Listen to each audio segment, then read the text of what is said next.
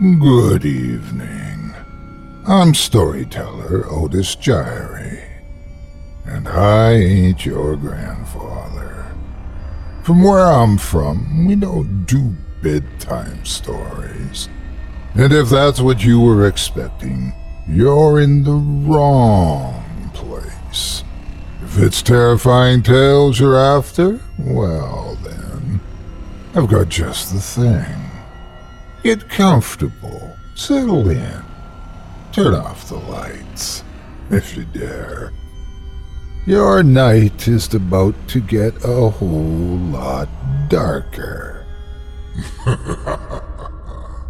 Who needs sleep anyway?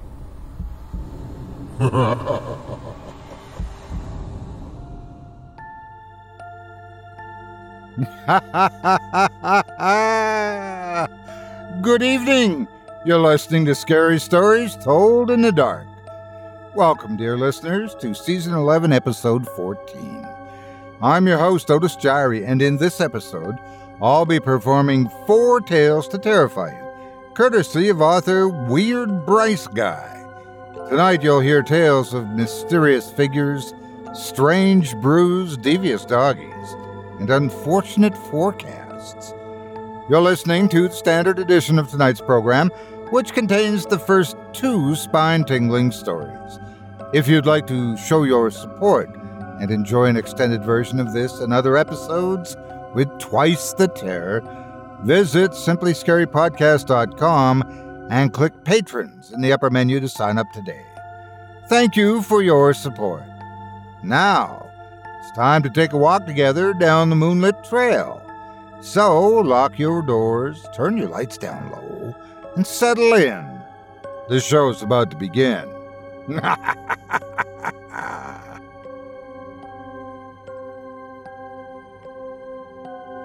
Imagine your favorite place to be. Go ahead, close your eyes and imagine yourself there, strolling down the aisle, watching as the conveyor belt carries the victim towards the rotating knives. Oh, wait, I'm sorry. I probably shouldn't talk about that stuff out loud. Well, sometimes our favorite places can hold secrets we're not aware of, and it's only by chance that we discover something we never noticed before. Without further ado, I present to you Blinding Light.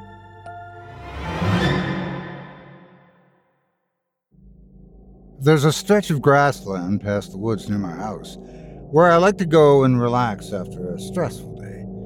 The low lying grass looks really cool when the wind sweeps through it, and the whole area is very serene and calming, especially at night, since there aren't any trees to block the moonlight. I usually go and lie there for an hour or two, listening to the breeze and the animals and just decompressing. Well, after a particularly grueling 10 hour shift at work, I'd asked for it, admittedly, taking the shift of another coworker. I went there today, only this time I found something strange.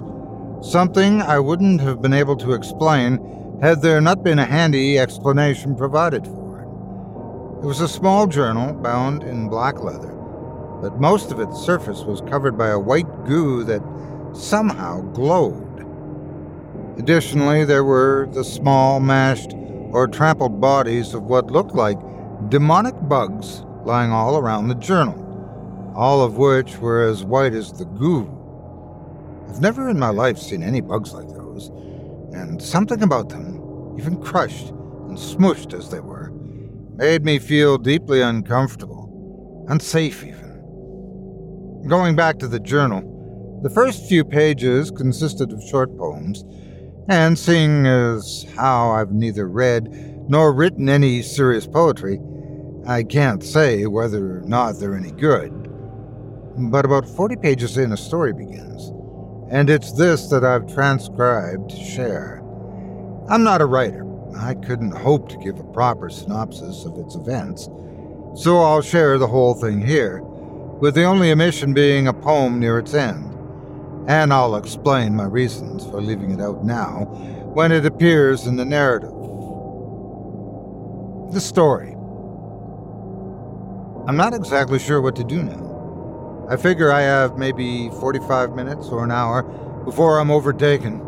So until then, I guess I'll tell my story.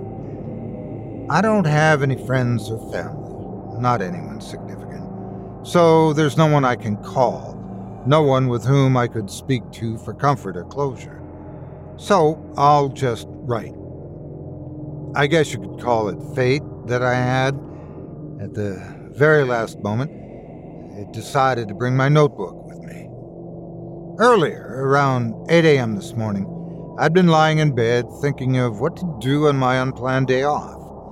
I'd been asked to swap shifts with another coworker and generously agreed when I received a notification on my phone from a community social app I haven't used in a while. The notification informed me about a concert in the area, free and open to all attendees, pending any capacity restraints.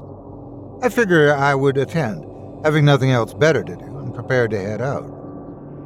While walking to the front door of my apartment, I had the sudden idea to bring my notebook to write, case I arrived early or if the concert wrapped up before I'd grown tired of being out. I had, unsuccessfully, I'll admit, been trying to write and publish poetry and prose poems for the last few weeks. I'd bought a small and inexpensive leather notebook for such purpose and fetched it from my bedside table to bring along with me. The concert, announced to be held at a nearby park, within walking distance even, had not yet started. The stage crew and band members were still setting up the makeshift venue in the public events section of the sprawling park grounds. I wandered around for a while, trying both to draw inspiration from nature and get some much needed exercise. In my endeavors to become something of a poet, I'd grown fairly weak, apathetically sedentary. Not to say that there's any correlation between the poetry and physical unfitness, but only that I hadn't done much beyond read and write within my dingy little apartment for the preceding few months. Finally, the concert started, and I found a nice spot from which to view and listen to the performances.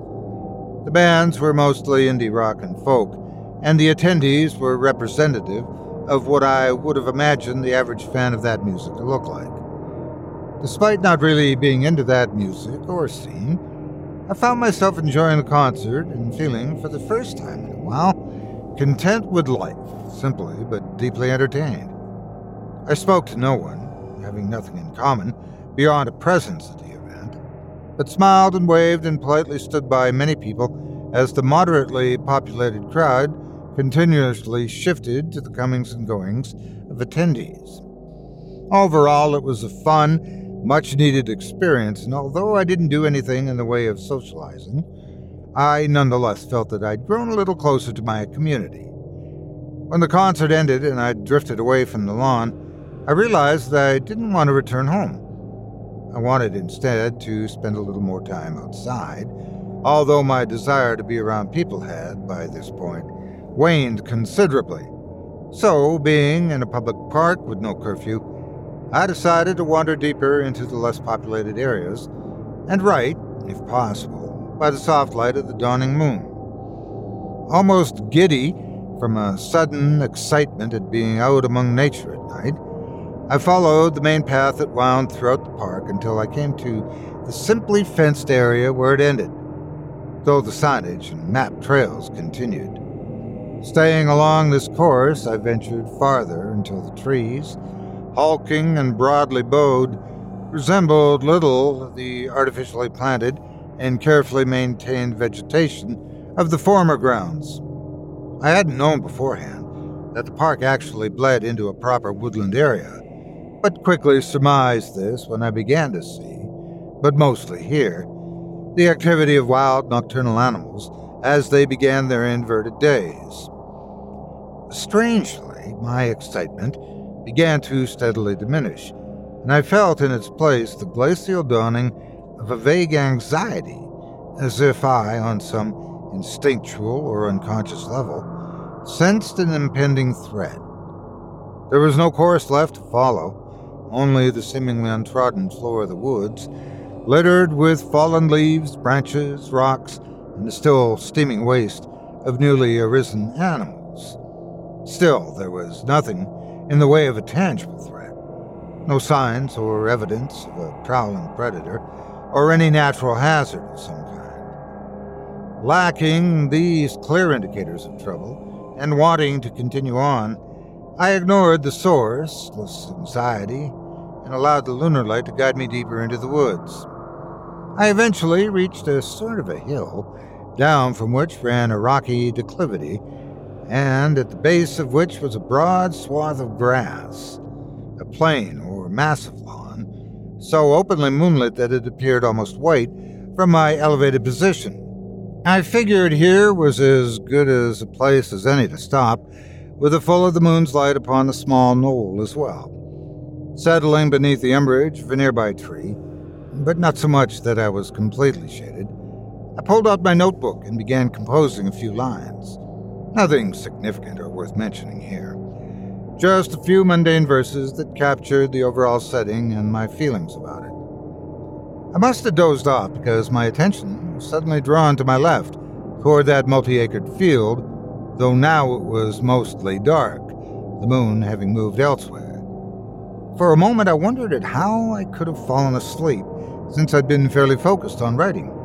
But looking down at my notebook, ignoring for the moment the sleep, the spelling allure in the field, I saw that the last verse I'd written ended in a long, haphazardly drawn line, as if I'd literally fallen asleep in the middle of writing. Figuring that the concert had simply tired me out more than I expected, I accepted the strange, though not incomprehensible possibility, and returned my focus to the field. I couldn't see anything, the moon's light now completely gone from it, but I sensed with doubtless certainty the presence of something or someone there in the field, near the base of the hill on which I was seated. And again, with the same abruptness and vagueness of reason, that ominous anxiety came to me and a chill swept through my body as if I'd entered a walk in freezer. The animal part of my being screamed at me to run away, to get up and sprint headlong into the woods, an area towards which the moon had also gone. But another part of me, that often damning human and intellectual aspect, argued that I should stay and find out what it was that was making me feel so uneasy. And, like an idiot, I listened to the latter impulse and remained, telling myself, as further justification, that nothing truly terrible could be found in some Midwestern grove, not far from a major residential area. Angi has made it easier than ever to connect with skilled professionals to get all your jobs done well. If you own a home, you know how much work it can take, whether it's everyday maintenance and repairs or making dream projects a reality. It can be hard just to know where to start. But now all you need to do is Angi that and find a skilled local pro who will deliver the quality and expertise you need. Angi has over 20 years of home service experience and they've combined it with new tools to simplify the whole process. Bring them your project online or with the Angi app, answer a few questions and Angi can handle the rest from start to finish or help you compare quotes from multiple pros and connect instantly which means you can take care of just about any home project in just a few taps. Because when it comes to getting the most out of your home, you can do this when you Angi that. Download the free Angi mobile app today or visit Angi.com. That's A-N-G-I dot com. I swear to you that up to the moment of the figure's emergence, I'd watched that field like a hawk, observed it with all the attention and focus of a panicked astronomer charting the cataclysmic promising passage of a celestial body. And yet the veiled entity appeared so suddenly that I actually reeled back, shocked as I was by it. One moment there'd been nothing but the dark knee high grass, and the next, a sublimely white figure, its face inscrutably veiled, and its body cloaked in an equally white dress and the whiteness of its garments was, for a reason I couldn't then understand, unnerving. I found it weirdly and indescribably offensive to not just the senses, but my human sensibilities. It was inappropriately, disconcertingly white, almost self illumined, as if the delicate fabric naturally or artificially emitted a glow of its own. As it drew closer, I realized with a sort of horror laden incredulity that the shadows around it seemed to be pushed back by the luster of its clothing. Not as darkness is dispelled by light, but as a sentient thing might consciously recoil from something inimical to its being. It's a strange thing to suggest, I know, but that's the best way that I can describe the bizarre visual effect of its approach. Upon reaching the base of the hill, the figure did something truly unexpected, and especially unsettling. Rather than lift its legs to accommodate the hike would have had to undertake, it instead began to slide up the hill. The action reminded me of a doll or toy with tiny wheels embedded in its otherwise immovable feet so that it could slide across surfaces in an approximation of movement. This figure was no doll and though its legs remained straight, there was still an undeniable impression of life in its form. I was paralyzed by the unreality of it, and meanwhile my anxiety had flourished into actual dread. I knew that this thing, this person, veiled and dressed so whitely, had been the source of the feeling all along. Silently, they reached the summit of the hill, coming to stand on its surface with a smoothness of motion that only served to intensify my terror. There's nothing horrific or even unwholesome about their appearance, aside from the radiance of white. The dress was clean and well fitted, but obviously old. I'd never worn one myself, but I was confident that it wasn't something you'd find in any modern dress shop or clothing store. It was obvious that they'd ascended the hill for me, and yet I hoped that somehow I'd go unseen by the figure, immersed as I was in the shadow of the looming tree. Like a battered ship finally dashed against the crags of some unwelcoming shore, my hopes were annihilated when the figure turned to me and took a step forward. But that's all they took a single step. And in that step, they crossed the ten or so feet that had separated us. In an instant, they appeared immediately before me, looking down at me, towering over me like a white cloaked colossus. My fear induced paralysis was relieved by a fraction, allowing me to tremble from the sheer extremity of my terror. Though I couldn't see their face, I somehow intuited that the figure was smiling, and that this smile was not, in any conceivable way, benevolent. I kept a plurality regarding the pronouns thus far because up until that moment, hadn't been able to tell whether or not they were male or female. The dress would obviously suggest the latter, and yet all throughout their uncannily traveled journey from the field to me, there'd been a suggestion of androgyny in their movement and stature, as if the figure had waited to come close to me to reveal its true anatomical form, or a form it thought I would find alluring. Regardless, when it bent down to bring its impenetrably veiled face level with my own, I saw that it was a woman, having the expected attributes thereof.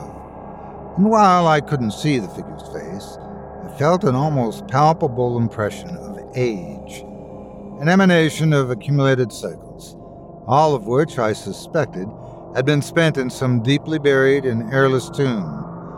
Not necessarily a stench or musk, but a difference in personal atmosphere. And this sense of agedness caused me to feel a little less alarmed, induced in me a small calmness. I still felt dread at the unreality of the circumstances, and the unshakable idea that the woman's unseen smile was in some way devilish. But even if I'd been able to move, I probably wouldn't have fled. For a while, she simply stared, and my mind struggled to reconcile its terror with the ever mounting sensation of mm-hmm. calmness. Eventually, the latter won, and a potent drowsiness overcame me. The rigidity of my body lessened, and I relaxed against the trunk of the tree. The figure, as if expecting or having desired this, then leaned back, standing or appearing to stand a little taller than before. From my perspective, she was no shorter than the trees around us, standing like an ivory or marmoreal statue reared in honor of some legend, shoulder to shoulder with the tallest of trees.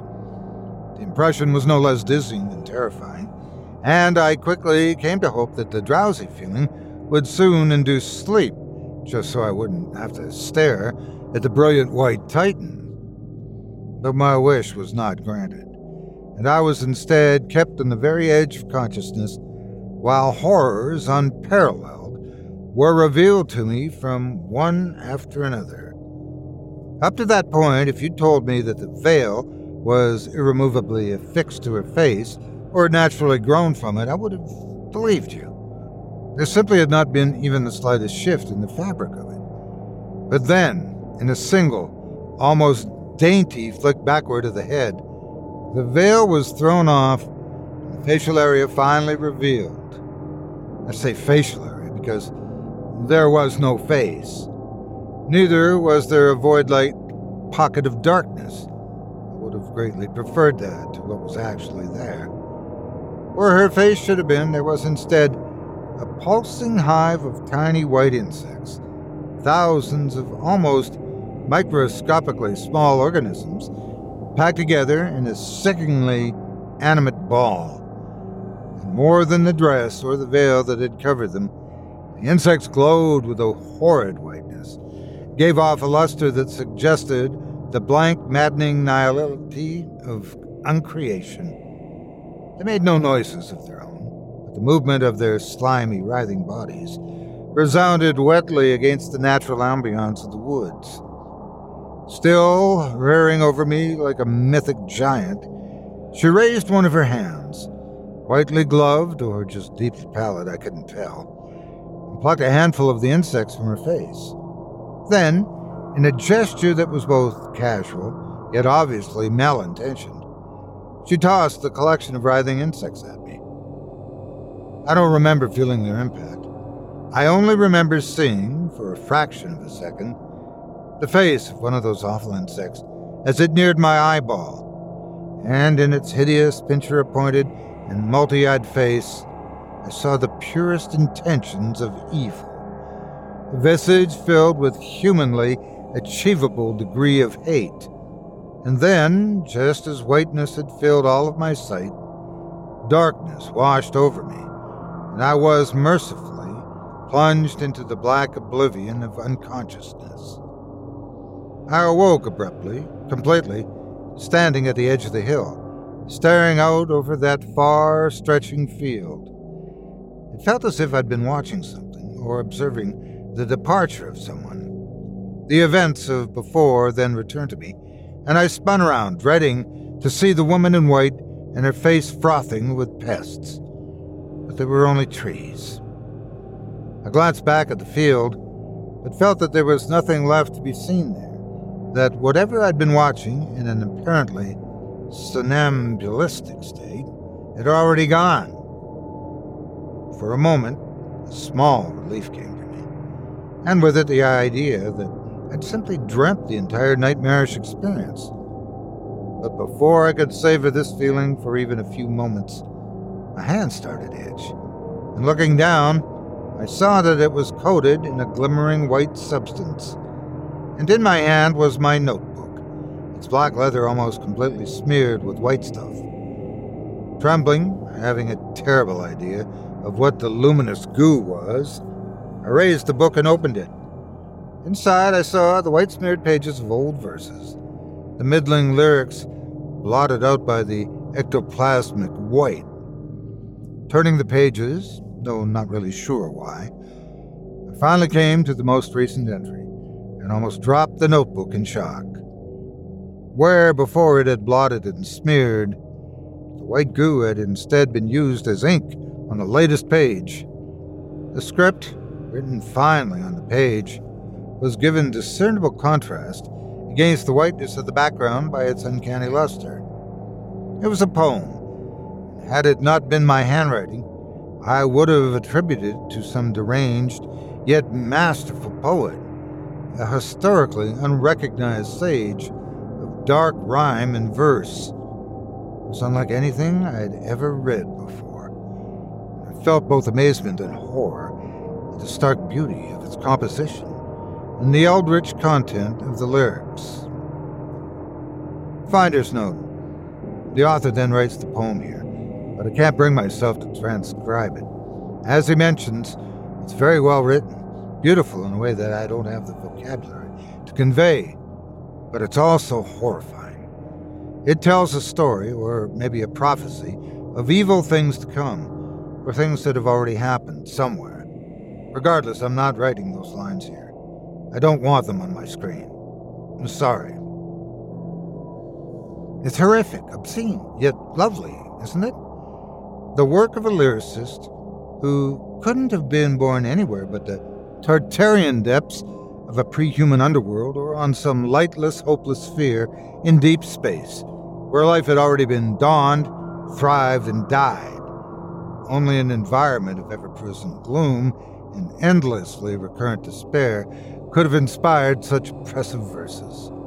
And somehow I'd written it my handwriting, flung those wonderfully baleful words at me from the ink soiled pages. As I marveled, I sensed in the back of my mind what I initially thought to be the retrograde return of the moon. But prying my eyes from the pages, I saw that the moon had not receded from its woodward path, but that my vision was with almost imperceptible slowness, being clouded by white. This Glaucomatous effect was terrifying at first, but my brain soon connected it with the whiteness upon its pages, and as weird as it sounds, this revelation served to calm me. I soon after arrived at the assumption that I would, at the completion of the visual awakening, find myself within the dreadful, calamity stricken world described in the profane poem and while this probably would have inspired the most soul chilling despair in anyone else, I felt an excitement that bordered on lunacy at the prospect. To see, with my own white blessed eyes, the full enormities of horror, decay, and ghoulishness detailed so artfully in the poem was beyond tantalizing. I needed that experience, found myself craving it powerfully, and to await its advent, to keep my mind from unraveling in the interim. I decided to relate my story. It's happening. It's almost finished. The usurpation of my vision by the ultimate whiteness is almost complete. It's overtaking me, or I'm being transported, atom by atom, to that awful otherwhere. Oh my god. It's breathtaking the writing ends there. I don't know what to say. Don't know what words I could possibly offer as closure to their story. I don't think a eulogy. Not just because I never knew them, but because I don't think they're dead. They may be to this world, but I have a feeling they're very much alive in another.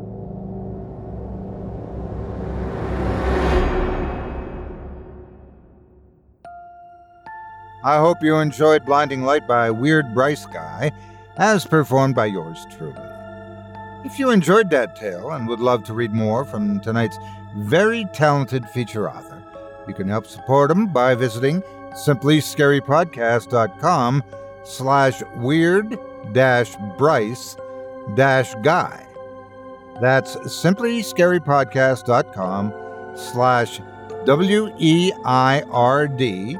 dash B R Y C E dash G U Y. If he's not on NoSleep, well, then we're not quite sure where he is.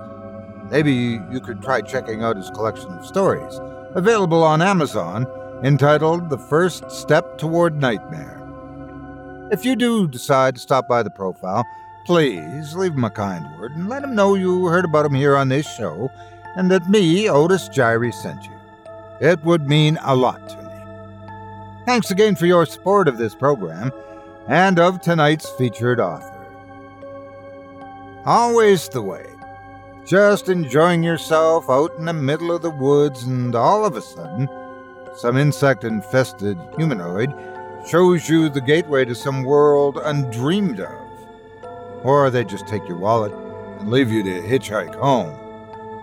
But if you're feeling a little sleepy, like our friend in the last story, maybe what you need is a nice pick me up. Well, if my stories aren't doing it for you, maybe a nice warm cup of joe will be just the thing. But if you don't take it straight, I guess how much you enjoy it depends on what you put in it. And in our next story, the coworker's coffee becomes the spot for a most unusual recipe. Without further ado, I present to you Dark Roast.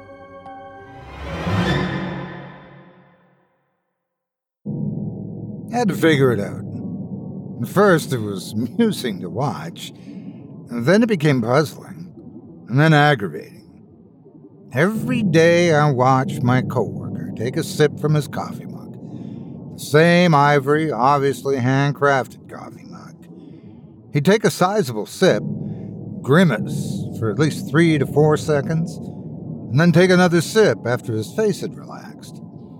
He'd repeat this behavior two or three times, then set the mug down and resume his work.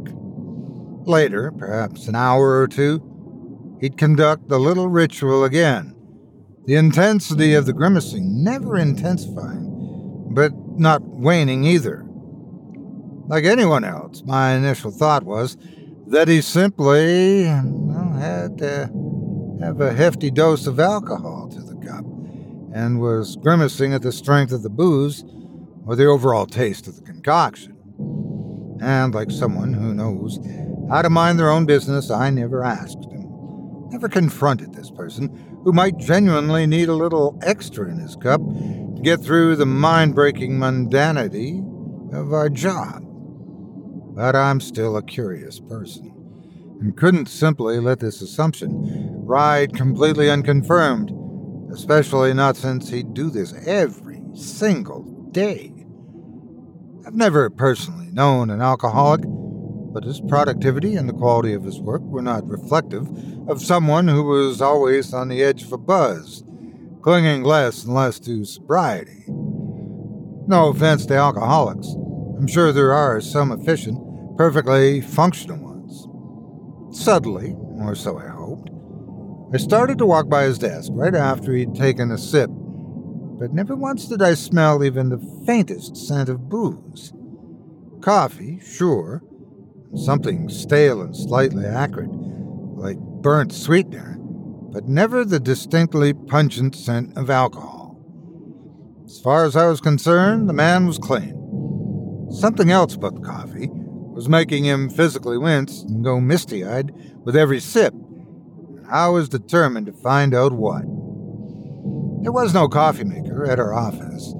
The company could easily afford to give us each our own. Our manager had a very flashy, assuredly expensive one in his office, but they never supplied the employees with one in our break room. And while I can't speak for everyone, I've decided to never shell out the 20 or so bucks to buy a cheap coffee maker to save everyone the trouble because I know that's exactly what the company wants us to do.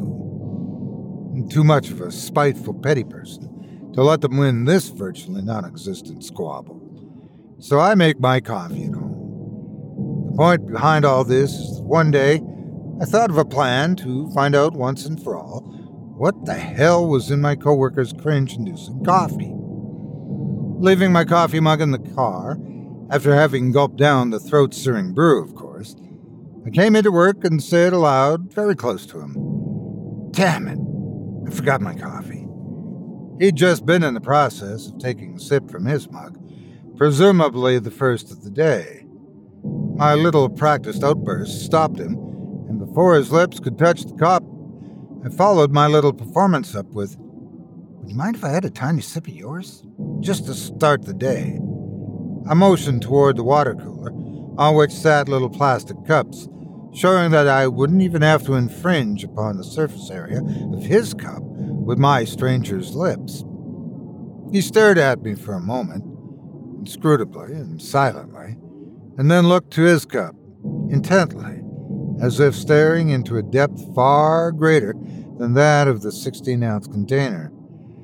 Finally, after what had to have been six seconds of weird, uncomfortable silence, he nodded, almost solemnly, as a priest might upon pondering the legitimacy of a frequent sinner's claim of contrition. Barely containing my morbid excitement, I went and retrieved one of the plastic cups and set it before him. As if pouring a sacramental drop, to further the Catholic analogy, was a genuine air of reverence in how he gently tipped his mug toward the cup to let the black, steaming liquid stream out. Once done, he returned the lid to his mug and slid the plastic cup back to me.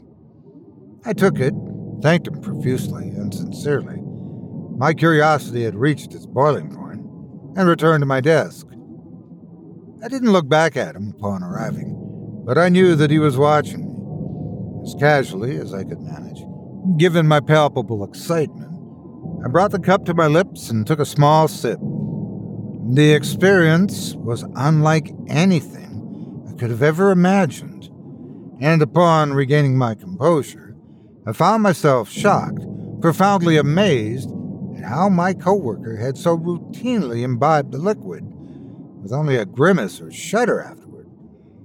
The base fundamental element was coffee, yes, a dark roast without sugar or cream, strongly brewed. But the overall drink's potency, its primary effect, was owed not to the caffeine but to the other element, the thing with which the drink had been spiked. I was not immediately made aware of this singular ingredient, and at the moment could only guess, with hilarious inaccuracy, at its nature. But I knew, before being told later, that it wasn't something you'd find in any store, and neither was it procurable through any legal means or channels. As my coworker had done so many times before, I recoiled from it as if I had instead sipped boiled poison. Its basic taste was not necessarily acrid, but more so slimy and ill textured, offensive to the palate in multiple ways, none of which I can sufficiently describe. But what I can describe, what I can, strangely, give a clear account of, is the resultant feeling the physical discomfort and mental disclarity of its consumption. The immediate sensation elicited was one of mental displacement. Swallowing the substance brought an abrupt shift in my sense of equilibrium, not dissimilar to missing a step when descending a staircase. That brief, panic inducing sense of weightlessness, wherein you feel as if you've been betrayed by either the architecture of the building or gravity itself. Following on the heels of this was a mounting sense of dread, seemingly sourceless, though nonetheless powerful and nerve firing. I felt the ominous, cataclysm auguring approach of something, the imminent arrival of a thing or entity whose sole and dark hearted purpose was the end of all terrestrial life. And not just on Earth, but on every biologically inhabited space in the cosmos. This dread and cosmic anxiety soon gave way to a pitch black, soul dampening despair as I became assured that nothing, no power on earth, would be able to stop the arrival of this ultra mundane presence. In a deeply worrying cardiac event, my heart rate climaxed and then reversed to a glacial, murmurous slowness. I suddenly felt wrapped up in an invisible, languor inducing web to await the predatory encroachment of its unhuman weaver. My mind was then filled with visions, fleeting, nebulous, and largely indescribable in their imagery, but carrying the same import of an unavoidable doom. Flashes of lightless gulfs, endlessly imploding voids, vast basins filled with volcanic shadows, titanic shards of obliterated worlds floating listlessly in the black vacuity of outer space, all omening some ultimate undoing of life. And through it all, present amidst every abysmal vista, ubiquitous among the horrific scenery, was a figure, sometimes appearing as a solid, tangible thing, and other times as a warped, amorphous fragment of some ultra human body, the nightmarish memory of something too horrible to maintain a composite form. And then, just as abruptly as it had come, the feeling left me. The dread and despair and awful, unplacatable sorrow melted away, and I was back at work, sitting calmly, suddenly instilled with a deep sense of clarity, of peacefulness. I looked into the cup and saw my normal face reflected back at me. I was sure I would see a terror stricken, despair befallen expression, but my face was relaxed. My expression befitted someone who had moments ago been told they'd no longer need to worry about some previously confounding problem. My coworker's hand fell on my shoulder, and looking up at him, I saw that same expression of total serenity. He smiled and told me to find him after work.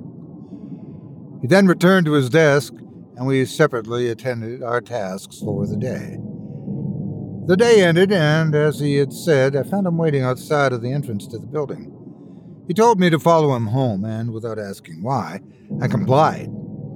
I knew immediately that there was more to the peculiar coffee that the sordid, ineffable half images and suggestions I'd witnessed in my mind held a greater significance. He pulled into his driveway and I parked along the road, not expecting to be there for long. He waited for me to exit my car and then gestured for me to follow him to the garage. First, looking around furtively, he motioned for me to stand next to him and then typed the door's code into the keypad. The garage began to open, and just when it had risen to about chest level, he gripped me by my shoulders, pulled me down, and flung me inside. I barely managed to get my hands up and prevent myself from falling face first onto the dusty concrete. I heard him clamber in behind me, and then reversal of the garage's motion boomed within the confined space. When it had finally closed, he helped me to my feet and apologized before I could come up with a complaint. It's better to enter from this way, to see it up front for the first time. Without the evening light from outside, the garage was completely dark, and my coworker told me to wait a moment while he turned on a light. I expected either the dim, barely luminous glow of a cheap bulb or the harsh, bug attracting brilliance of a floodlight, but instead an eerie crimson light filled the room casting a sanguine gloom upon everything. The objects immediately near me were ordinary. A rusted mountain bike and a pump for its tires, a few unlabeled moving boxes, gardening tools hung on rubber hooks affixed to the left wall, a long metal chest against the right wall, probably containing fishing or hunting equipment. But in stark contrast to these mundane suburban items was the thing against the far wall of the garage above which was situated the blood tinged light. To put it plainly, it was a head. A massive, extremely rotted head. The sheer enormity of it was what I first noticed. It spanned the entire back of the wall of the garage, lying on its right cheek facing us. It was intermittently lumpy from its cratered scalp to the tunnel like stub of its neck, with the left temple almost touching the ceiling. Its skin, sallow and leprous, was taut against the skull, the physiognomy wholly unidentifiable. The second thing I noticed, and was deeply appalled the advanced state of its decomposition. But not just that, but how it seemed, despite this, to live. Its moldered, or rather perpetually moldering, Skin pulsated, the pustules and gangrenous lumps throbbing hideously, undergoing an impossible inflammation. The severity of its sickness, the undeniable certainty of its death, coupled with these contradictory signs of life, reminded me of one of the more solid glimpses of that delirium haunting figure. And I realized that I was looking at the real physical form of that gulf traversing emissary. The despair priest, or preacher, whichever you prefer. He appeared in my garage one day while I was watching that old TV. I'd been in a really good mood and had just finished watching a live stream of Mass from my church back home. Hadn't found a local one yet. Well, I guess my moment of triumph spirituality caught this thing's attention. It appeared right there, simply manifested it as if it had teleported from some other place. Only back then its face hadn't yet decayed. It was still dying, but there was more life than death in it. I was, of course, terrified, scared out of my mind, and all the joy and love for the Lord bled out of me in an instant. Dread washed over me, but the most bizarre thing was how good it felt. If that makes sense, it was intoxicating. The scale of my hopelessness somehow enthralled me. The way he spoke about the experience was almost nostalgic, and I felt my body begin to prepare for some kind of fight or flight state. His face, serene and pallid, looked deathly in the sanguine light like a corpse reposed in an alcove within a torchlit tomb. Not knowing how to respond, I just said, Huh?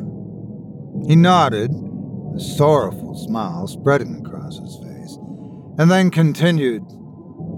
I sensed that it was dying. I would have known even if I hadn't been able to see the.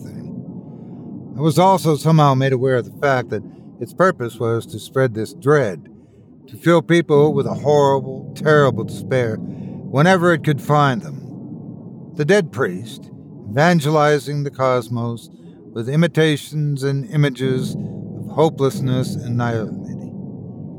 But it was dying. It couldn't fulfill this mantle completely.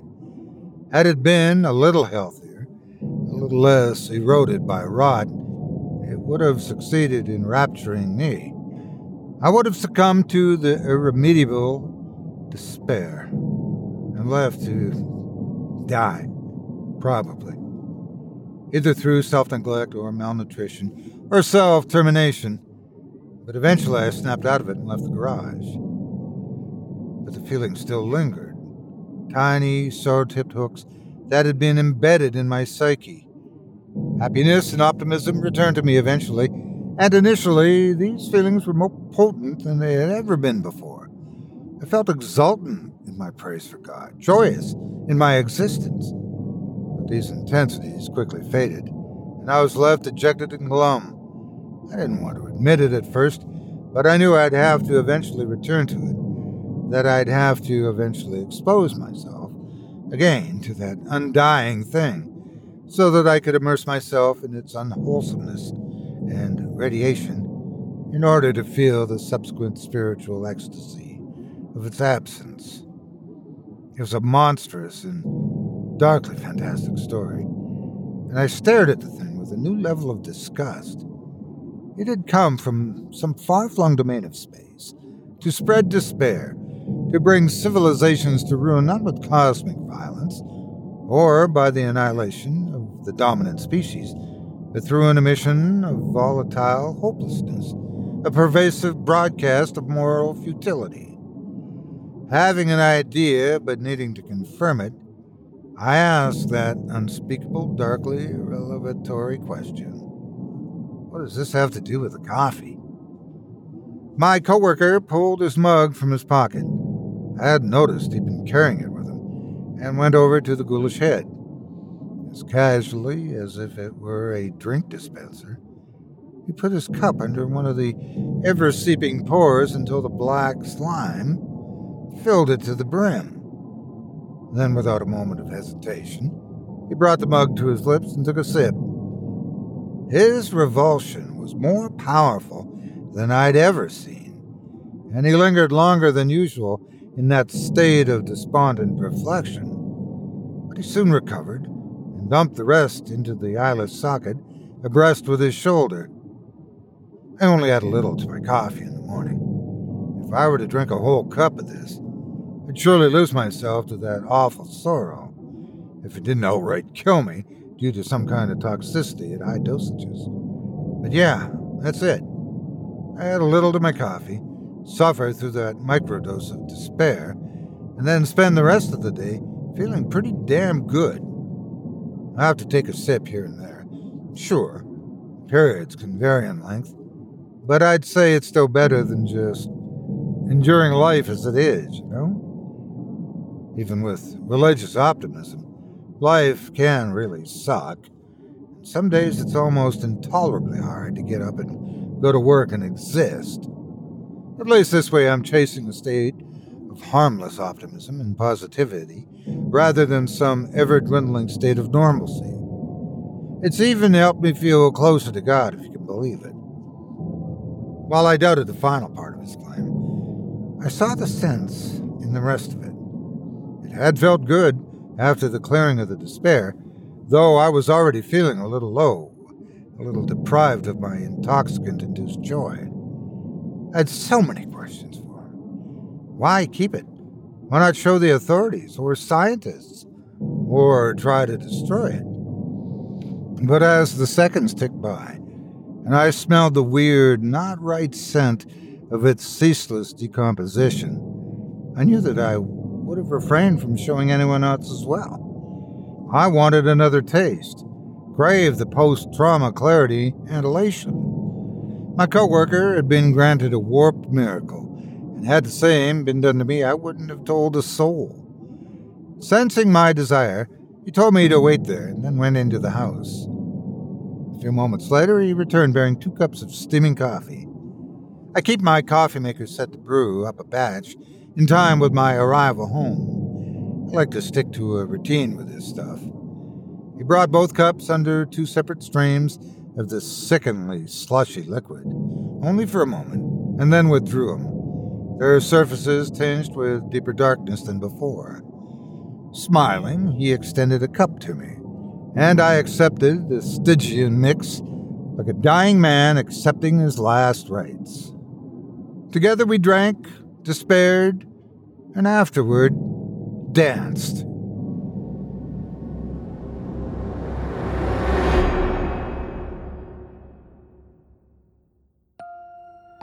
I hope you enjoyed Dark Roast by Weird Bryce Guy, as performed by yours truly. If you enjoyed what you've heard tonight, I'd like to remind you one last time that tonight's featured author can be found by visiting our website just visit simplyscarypodcast.com slash weird slash Bryce slash guy. That's simplyscarypodcast.com slash W E I R D B R Y C E dash G U Y. Go on and take the first step toward Nightmare. A collection of his works available on Amazon, or if you can't find them on NoSleep, you can find all sorts of new material under his Reddit handle of the same name. If you do decide to stop by the profile, please leave him a kind word and let him know you heard about him here on this show and that Otis sent you. It would mean a lot to me. Thanks again for your support of this program and of tonight's featured author. As a reminder, if you decide to give tonight's talented author's stories a read, please consider leaving him a quality review and a kind word, or a thoughtful public comment and an upvote. And be sure to let him know you heard about him here on this program, and that Otis sent you. It means more to me than you can imagine, and I'm sure that he would very much appreciate it as well.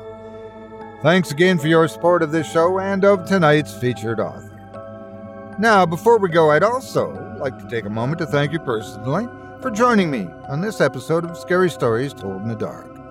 If you enjoyed what you've heard on today's program, please take a moment to stop by our iTunes page or wherever else you listen to your favorite podcasts and leave us a five star review and a kind word. It makes a huge difference and would mean a lot to us. If you'd like to hear a premium extended edition of tonight's and all of our other episodes featuring Twice the Terror, visit simplyscarypodcast.com today and click the patrons link in the menu at the top of the screen. You'll find yourself at chillingtalesfordarknights.com, where you can purchase season passes for this podcast and our other quality storytelling programs. Or become a patron for as little as five bucks a month get access to our entire audio archive dating back to 2012, all of it ad free.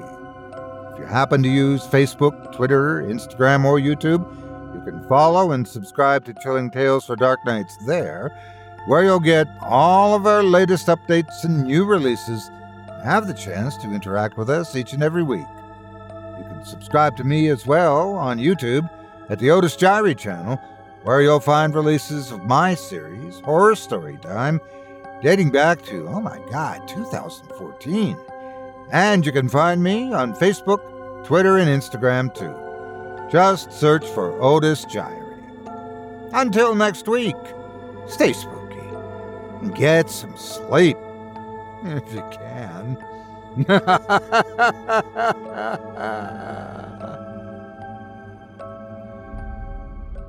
Thanks for listening. You've been listening to Scary Stories Told in the Dark, a production of Chilling Entertainment and the creative team at Chilling Tales for Dark Nights, and a proud member of the Simply Scary Podcasts network. Visit simplyscarypodcast.com today to learn more about our network and our other amazing storytelling programs. Tonight's program was hosted and its featured stories performed by yours truly, Otis Jiry. Selected stories have been adapted with the kind permission of their respective authors. Original music provided by Luke Hodgkinson and Jesse Cornett. Sound design and final mixing and mastering provided by executive producer and director Craig Groshek. Program's artwork and logo by David Romero. If you're looking for some fresh tales on a daily basis while waiting for the next podcast, check out my YouTube channel, the Otis Jiry channel, and my extensive collection of narrated tales there. Simply search on YouTube by my name and you'll find me. And don't forget to subscribe and press the bell notification icon to get my latest releases. Got a scary tale of your own that you'd like performed? I take submissions. Email it to me today at otis at simplyscarypodcast.com to have your terrifying tome considered for production in a future episode of this show. That's O T I S at simplyscarypodcast.com. If you've enjoyed what you heard on tonight's program and are joining us on your favorite podcast app, subscribe to us to be sure you never miss an episode and leave a five star review and a comment. Your feedback means a lot to me. You can also follow Chilling Tales for Dark Nights and yours truly on Facebook to connect anytime and get the latest updates on this and other programs and my channel. If you're listening on the Chilling Tales for Dark Nights YouTube channel, do us a favor and hit the subscribe button and the bell notification icon for CTFDN as well to get more spooky tales from me and the crew and another episode of this program each and every Wednesday. And don't forget to hit that thumbs up button to tell us how we're doing and leave a kind word or a request. And don't forget to visit us at chillingtalesfordarknights.com and consider supporting the team by becoming a patron. In addition to helping us out, you'll get exclusive access to our audio archive and ad free downloads of all your favorite stories, including those you've heard on this program. As for me, I'll be back next Wednesday with more terrifying tales to keep you up all night. But that's all right. Who needs sleep anyway?